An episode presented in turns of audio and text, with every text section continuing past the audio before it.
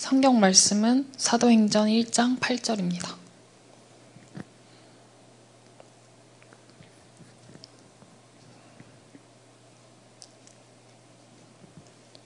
오직 성령이 너희에게 임하시면 너희가 권능을 받고 예루살렘과 온 유대와 사마리아와 땅 끝까지 이르러 내 증인이 되리라 하시니라.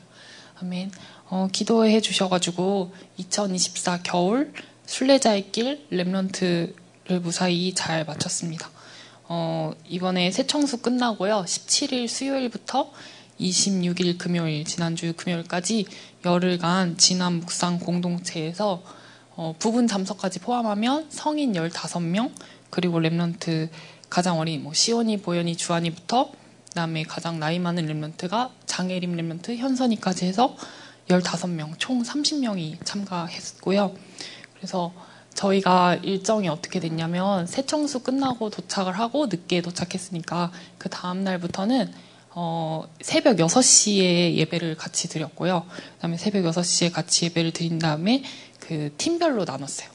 뭐 나이끼리 해가지고 팀별로 남아서 네 가지로 집중하는 기도 있잖아요. 그래서 같이 집중하고 그 다음에 또 오전 일정을 마치면 저녁에 7시 반에 저녁 예배 후에 또 팀끼리 모여서 집중하는 시간을 가졌습니다. 그리고 두 번 정도는 저녁 예배 대신에 한순옥 집사님이 하고 장수지 집사님께서 오셔가지고 이제 특강을 해주셨고요.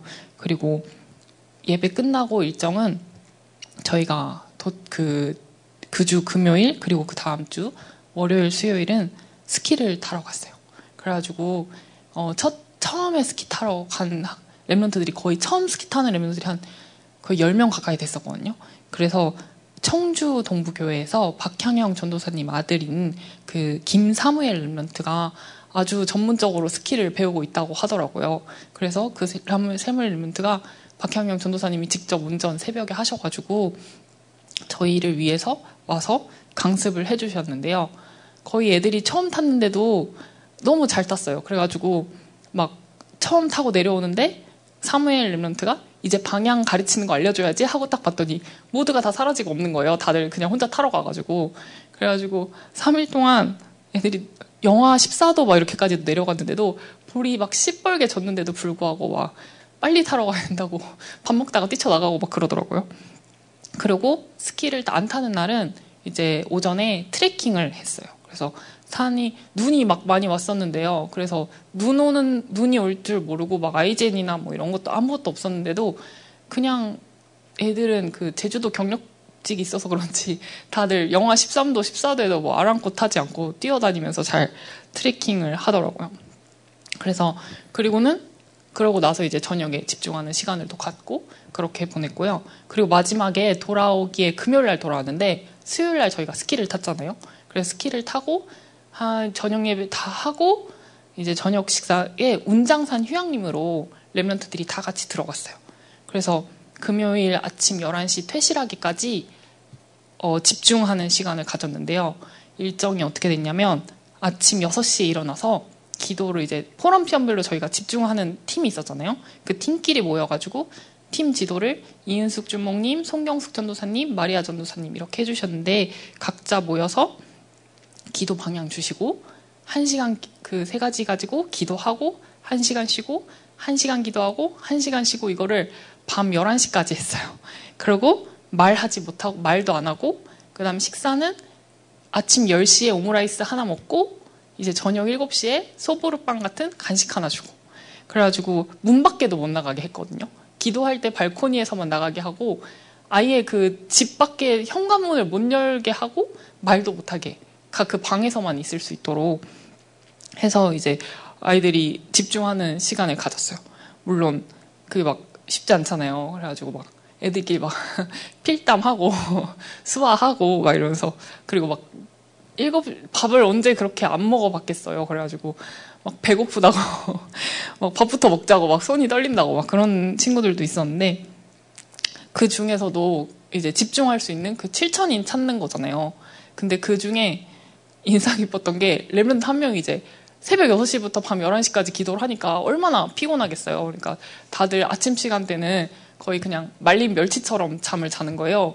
근데 그 중에 한 Remnant가 핸드폰도 없지 나가지도 못하게 하지 말도 못하게 하지 하니까 성경책을 읽기 시작하더라고요.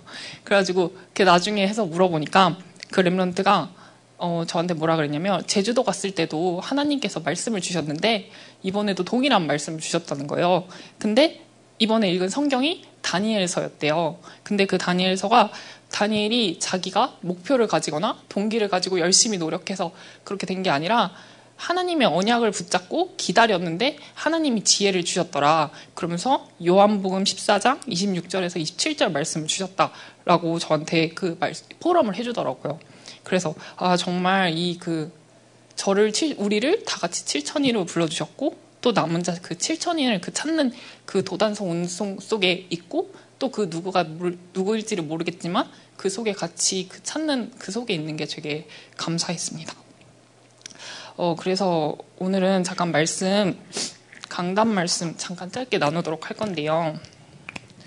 그러니까 우리가 항상 바라봐야 될 게 언약계잖아요. 그래서 말씀은, 말씀을 하는 상징하는 언약계, 그리고 그룹, 그리고 그 위에 보좌가 있었고, 우리가 이걸 따라가야 되는데, 이스라엘 백성들은 그때 당시는 제사장들이 언약계를 맺고 이스라엘 백성들이 그거를 따라갔죠. 왜냐하면 모든 천사들이 하나님의 말씀을 모시고 가는 거고 인간도 마찬가지로 언약계 따라가는 게 인간의 본분이고 인간은 원래 그렇게 하나님 말씀 따라가는 존재로 태어났기 때문이에요. 그래서 언약계가 어디도 가냐면요. 애굽에 가요. 언약계가 애굽 들어가라 가면 우리는 따라가야 돼요. 그러니까 나를 봤을 때 모세가 봤을 때 저는 안 된다고 했는데 하나님은 애굽을 살리기 원하시고 모세와 우리의 의견과 상관없이 하나님이 가라고 하면 말씀 따라가는 존재. 하나님은 말씀이시고 인간은 말씀 따라가는 존재로 지금 받았기 때문에 언약계가 가는 대로 가야 돼요. 그리고 또 걔가 어디를 가야 되냐면 가냐면 광야로 가요. 애굽보다 더 어이없을 수 있는 곳인데 모든 곳이 광야는 진짜 아무것도 없고 모든 것이 있는 것 그 자체가 문제잖아요. 근데 사람이 살 수 있는 곳이 아닌데 하나님은 이스라엘 백성들을 광야로 인도하셨어요. 그러니까 우리도 홀로 있는 시간, 그 외로운 시간을 갖게 만드셨죠. 그래서 그 속에서 정말 하나님과 함께하는 비밀을 알 수 있어야 돼요. 그리고 또 보좌를 모시고 가는데 하나님은 가나안에 가기를 원하셨어요.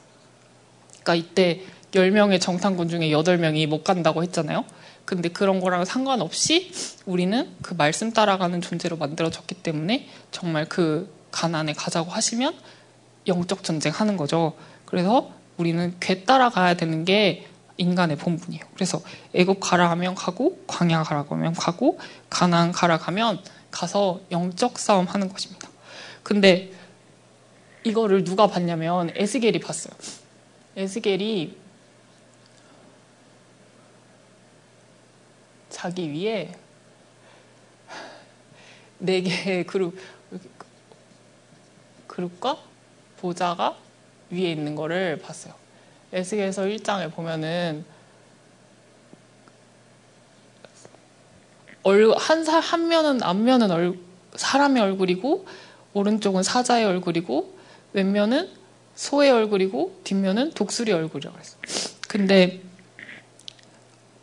그 보좌를 둘러싸고 지키고 있는 거예요.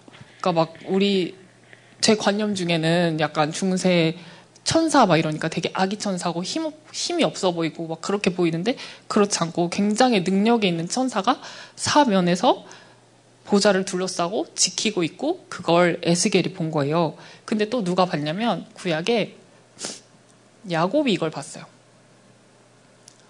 자고 있는데 하늘 보좌가 있고 그 위에 천사가 오르락 내리락 하는 거를 봤어요.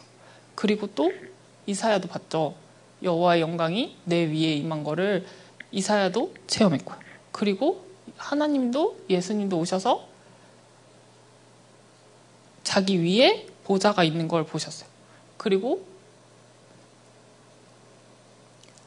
사도행전 초대교회 사람들도 오로지 언약 붙잡고 오로지 기도했는데 간절히 기도했는데 각 사람 위에 뭔가 임했단 말이에요. 그래서 우리 위에 다 같이 하나님의 보좌가 임해 있잖아요. 그러니까 우리가 이거를 따라가야 되고 집중해야 되고 그리고 이걸 모시고 모세 모시고 가는 거죠. 그러니까 모세나 여호수아가 뭔가 대단한 일을 한 게 아니라 그 언약계 따라간 것뿐이잖아요. 그 하나님은 우리를 통해서 세계 복음화 하실 거고 그 언약계 따라가는데 우리가 어떻게 안 가겠어요? 하나님이 불신자 가지고 하실 수 없잖아요. 근데 이 창세기 1장 창세기 1장 27절, 28절 이 축복 주시려고 우리를 부르셨고 그냥 우리가 할 수 있는 거는 불신앙 버리고 말씀 붙잡고 따라가는 거죠. 안 가면은 너 성경에 적혀 있는 대로 노예나 포로나 속국돼서 끌려갈 수밖에 없는 거잖아요. 그래서 우리가 정말 이번 한 주간도 믿음을 회복해야 되는데 그 초대교회 사람들이 언약을 붙잡고 시작했어요. 근데 그 언약이 무엇이냐면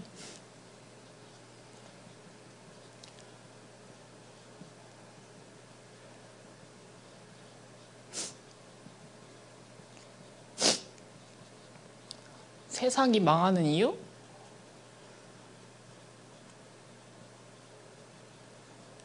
불신자 상태예요. 어,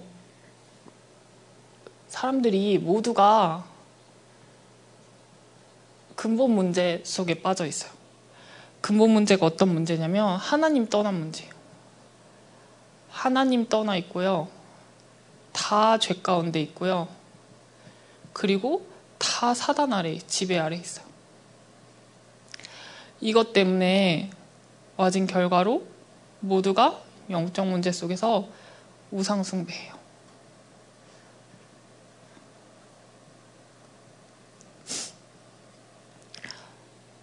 전 세계가 이 우상숭배하고 있어. 제가 일본에서는 신사가 서저라고 제가 대만에 있을 때 되게 인상 깊었던 게 사람들이 출근을 하는데 도교를 많이 믿는단 말이에요. 도교 사원이 크게 있는데 길 가면 사람들이 출근하는 길에 지하철 가는 그 아침길에 서가지고 잠깐 손 모아서 기도하고 가요. 향 냄새 엄청 어딜 가나 향 냄새로 진동을 하고요. 근데 프랑스를 갔더니 노트르담 대성당 엄청 크잖아요. 근데 그 속에 가면 예배들이 관광객도 많지만 예배드리러 오는 사람들도 있단 말이에요. 그럼 그 속에 성자들이 이렇게 다 모시고 있어요. 근데 그 성자가 다른 게 아니라 잔다르크, 막 중국인 성자도 있어요. 그리고 초를 팔아요. 빨간색 초를 자기가 사가지고 그걸 놓으면 거기다 대고 기도하는 거예요. 그러니까 향이 그냥 초로 바뀌어 있는 것 뿐이에요. 전 세계가 다 형상우상으로 이렇게 다 기, 우상숭배하고 있어. 그러다 보니까 귀신이 나의 생각과 마음을 지배하잖아요.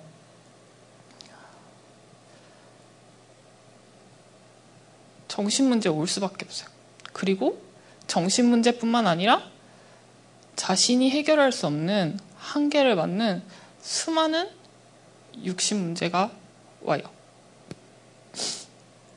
그리고 그 육신 문제, 삶이 이미 지옥같이 사는데 지옥으로, 지옥에, 거기서 끝나는 것이 아니라 죽어서 실제로 지옥 가요.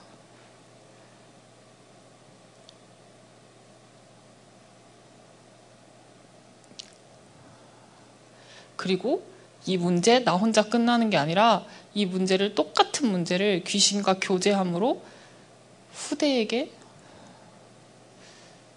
물려줘요.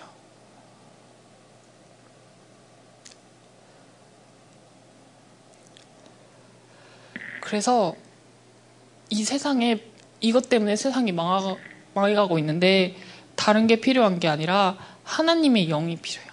그러니까 하나님 만나는 길이 필요해요.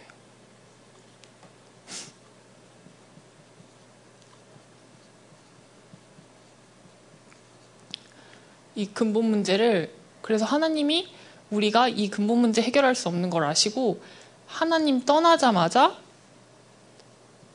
창세기 3장 15절에 피 언약 주셨어요. 그리고 또 구약 성경에 이스라엘이 노예되자마자 어린 양의 피 바르라고 말씀 주셨어요. 그리고 또 이스라엘이 망하게 되니까 여자의 후손 보낼 것이라고 말씀으로 주셨어요. 그러니까 정말 왜냐하면 메시아나 그리, 메시아 그리스도가 오시지 않으면 우리 인류에 소망이 없기 때문이요. 하나님의 아들을 보내시다 그랬어요. 원래 하나님이 영이시고 창조주시고 그리고 말씀으로 일하시는데 그 하나님이 만물을 지으시는 가운데 새는 하늘에 날도록 지으셨고 물고기는 물 속에서 날, 살도록 지으셨고 나무는 땅에 뿌리를 받고 살도록 창조됐단 말이에요. 근데 인간은 어떻게 창조되었냐면 하나님의 형상대로 영적인 존재로 창조되었어요. 이 영적인 존재인 인간이 하나님과 함께 누릴 수 있는 방법이 창세기 2장 17절의 말씀이에요. 선악을 알게 하는 나무의 열매 실과 먹지 말라. 먹는 날에는 정령 죽는다고. 이걸 안 따먹고 있으면 절대적인 안식의 축복도 오고요. 완벽한 완전한 축복을 에덴의 축복을 누릴 수 있는 존재로 창조되었단 말이에요. 근데 이 창조 이전에 흑암 혼돈 공허라고 하는 옛뱀 곧 마귀라고도 하고 사단이라고 하는 존재가 있었어요. 그 존재가 뱀을 이용해서 인간을 속였어요.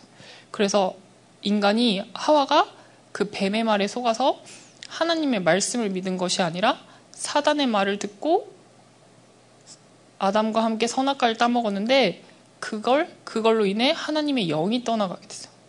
그게 모든 사람에게 미치는 원죄가 됐어요. 그 이후로 하나님의 영이 떠나가니까 마귀의 영이 들어오게 됐어요. 그리고 이때부터 우리가 이걸 근본 문제라고 하고 영적인 문제라고 하죠. 원죄라고도 하고. 그래서 이때부터 나타나지는 모든 인간은 이 불신자 상태 속에서 고통받으면서 살아요. 한 마귀의 영으로 자, 마귀의 영에 잡혀 있으니까 자기도 모르게 우상 숭배하고요. 정신 문제 오고요. 육신 문제 오고 또 죽어서는 지옥 가고 후대까지 같이 고통받아요. 사람들이 근데 이 문제 해결해 보려고 이게 나타나진 삶의 문제라고 생각을 하고 열심히 노력한단 말이에요. 철학을 가지고도 해결해 보려고 하고 종교를 가지고도 수만 가지 종교를 가지고도 해결을 해보려고 하고 또 과학이나 여러 가지 선행 착한 일을 하면 해결해 보려고 하는데 이 인간의 노력으로는 어떠한 노력으로는 또 이 근본 문제를 하나님 떠난 문제를 해결할 수가 없어요. 그래서 하나님이 우리에게 주신 그 이름이 예수님이세요. 예수님께서 말씀이 육신이 되어 이 땅에 오셔가지고 우리의 죄 문제 해결해 주셨어요.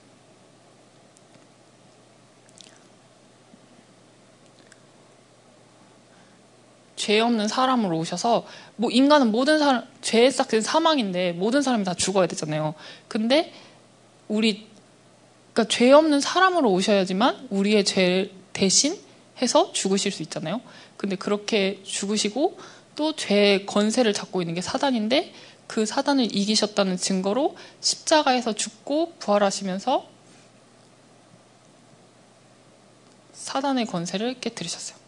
그리고 우리에게 하나님 만나는 길 되셨어요.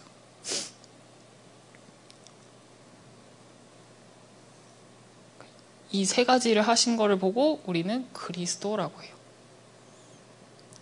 그리고 우리가 이것을 예수가 그리스도 일을 하신 것을 믿고 영접할 때 하나님의 자녀가 돼요. 우리의 문, 우리의 근본 문제가 무엇이냐면 하나님 떠난 문제, 죄 문제, 사단 문제인데 이 세 가지 문제를 해결하신 선지자, 제사장, 왕 되신 것을 예수가 그 세 가지 일을 하신 것을 믿고 영접할 때 하나님의 자녀가 돼요. 마음으로 믿어 이해 이르고 입으로 시인해서 구원에 이른다고 했어요. 그래서 우리가 이렇게 믿고 예수가 그리스도 되심을 믿고 구원받은 우리가 해야 될 게 신자의 축복을 누리는 거예요.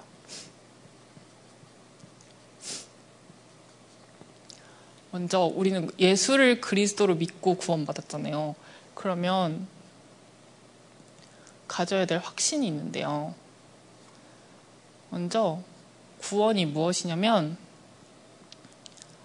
영이 바뀐 거예요. 하나님의 성전이 되었어요. 그리고 또 보혜사 성령이 영원토록 우리와 함께 계시는 거예요. 영이 바뀌었어요. 그리고 또 구원은 무엇이냐면 모든 문제 해결이에요. 우리가 이전에 지냈던 원죄, 자범죄, 조상의 문제 이런 모든 과거의 문제가 해결됐고요. 그리고 그 전에 공중권세 잡은 자 사단 따라갈 수밖에 없는 인생이었는데 지금 그런 사단 안 섬겨도 되는 신분을 바뀌었어요. 그러니까 현재 문제도 끝났어요. 지금 우리가 가진 문제는 이 하나님 자녀된 축복 믿고 누리기만 하면 돼요. 그리고 또 미래 문제도 끝났어요. 우리가 이제는 하늘에 앉히시니 우리 배경이 천국으로 바뀌었어요. 그래서 이제 하나님이 우리를 정말 은혜의 풍성함을 나타나게 하시려고 우리를 세계 복음화의 증인되게 하실 거예요. 그러면 우리가 그거를 확신하시면 됩니다. 하나님의 말씀을 근거해서 확신하면 돼요. 확신 다섯 가지인데요. 구원을 확신하시면 됩니다. 하나님의 자녀, 구원 받았냐 안 받았냐는 제 기준이 아니라 제 생각이 아니라 하나님의 말씀에 하나님의 아들이 있는 자에게는 구원받았다고 돼 있어요. 하나님이 아들이 있으면 영생을 얻었다고. 그러니까 말씀에 예수를 그리스도로 믿고 영접했으면 구원받았어요. 그리고 기도 응답을 확신하시길 바랍니다. 그래서 너는 내게 부르짖으라 내게 응답하겠고 네가 알지 못하는 크고 은밀한 일을 내게 보인다 그랬어요. 우리는 기도하니까 응답받는 게 아니고 기도하면 응답할 수 있는 신분이 되었어요. 하나님께서 우리에게 기도하면 응답해 주세요. 그리고 우리를 인도하실 거예요. 성령으로 인도하세요. 너는 범사의 글을 인정하라. 그리하면 내 길을 지도하시겠다 그랬어요. 그리고 사제의 확신입니다. 그는 미쁘시고 의로해서 의로우셔서 우리 죄를 자백하면 우리를 우리 죄를 자백하면 어, 우리 모든 불의에서 우리를 깨끗하게 해주신다고 하셨어요. 그리고 마지막으로 승리의 확신입니다. 그래서 우리 어, 고린도전서 10장 13절에 시험 당할 즈음에 우리를 또한 피할 길을 내사 너희를 어, 능히 감당할 수 있도록 그 문제 승리할 수 있도록 해주신다고 하셨어요. 우리는 이미 승리한 신분이에요. 그래서 이 승리를 확신하시고 이 다섯 가지를 확신하시고 우리는 자녀된 축복을 누리면 돼요. 하나님께서 우리의 신분을 바꿔주셨는데요. 영접한 자, 곧그 믿는 자에게는 하나님 자녀가 되는 권세를 주신다고 했잖아요. 하나님 자녀가 됐고요. 또 하나님 자녀로 삼아 주셨다는 것은 무엇이냐면 상속자로 삼아 주셨다는 거예요. 양자로. 그리고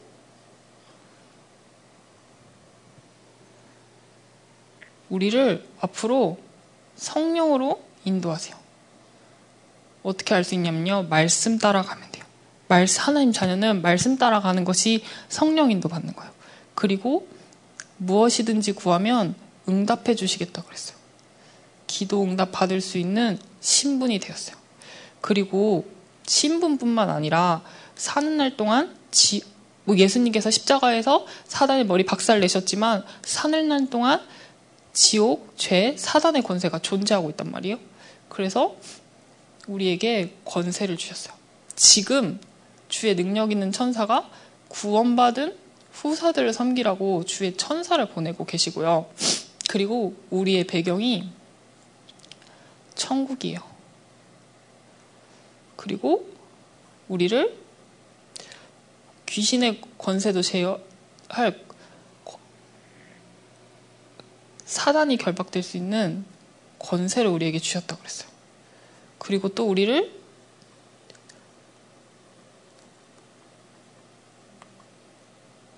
(237) 세계복음화할 모든 족속을 제자 삼으라고 하셨잖아요. 세알 세계복음화의 증인으로 우리를 쓰실 거예요. 그걸 그럼 어떻게 누리냐? 그거를 기도로 누리는 거죠. 묵상, 기도, 찬양을 통해서 하나님이 나에게 주어시, 주신 이 신자의 축복, 구원 받은 자의 확신, 다섯 가지 확신을 가지고 축복을 누리시면 됩니다. 그리고 그러면 구원받을 내가 해야 될 일이 있는데요.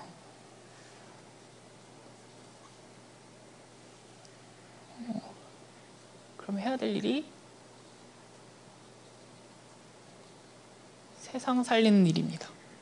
현장이 지금 다 망해가고 있잖아요. 근데 하나님이 뭐라고 하셨냐면 너 말고 바알에게 무릎 꿇지 않은 7천인 제자 남겨뒀다고 하셨거든요. 그 제자 찾는 거예요. 그래서 사역 그래서 우리에게 우리가 사역자를 준비해내고 그래서 우리가 훈련을 받는 것이죠. 그리고 제자 찾으면 사역자랑 장소와 시간을 정해서 다락방 운동하는 것입니다. 성경적 운동, 말씀 운동 하는 것입니다. 그래서 초대교회에서 이거를 했어요. 그래서 이 말씀 운동 했더니 120명의 제자가 마가다락방에 모였고요. 그래서 근데 그 마가다락방에 모인 제자들이 다른 걸 한 게 아니라 뭘 했냐면 이 언약 붙잡고 오로지 기도에 힘썼다 그랬어요. 오로지 기도했어요. 성전에서 집에서.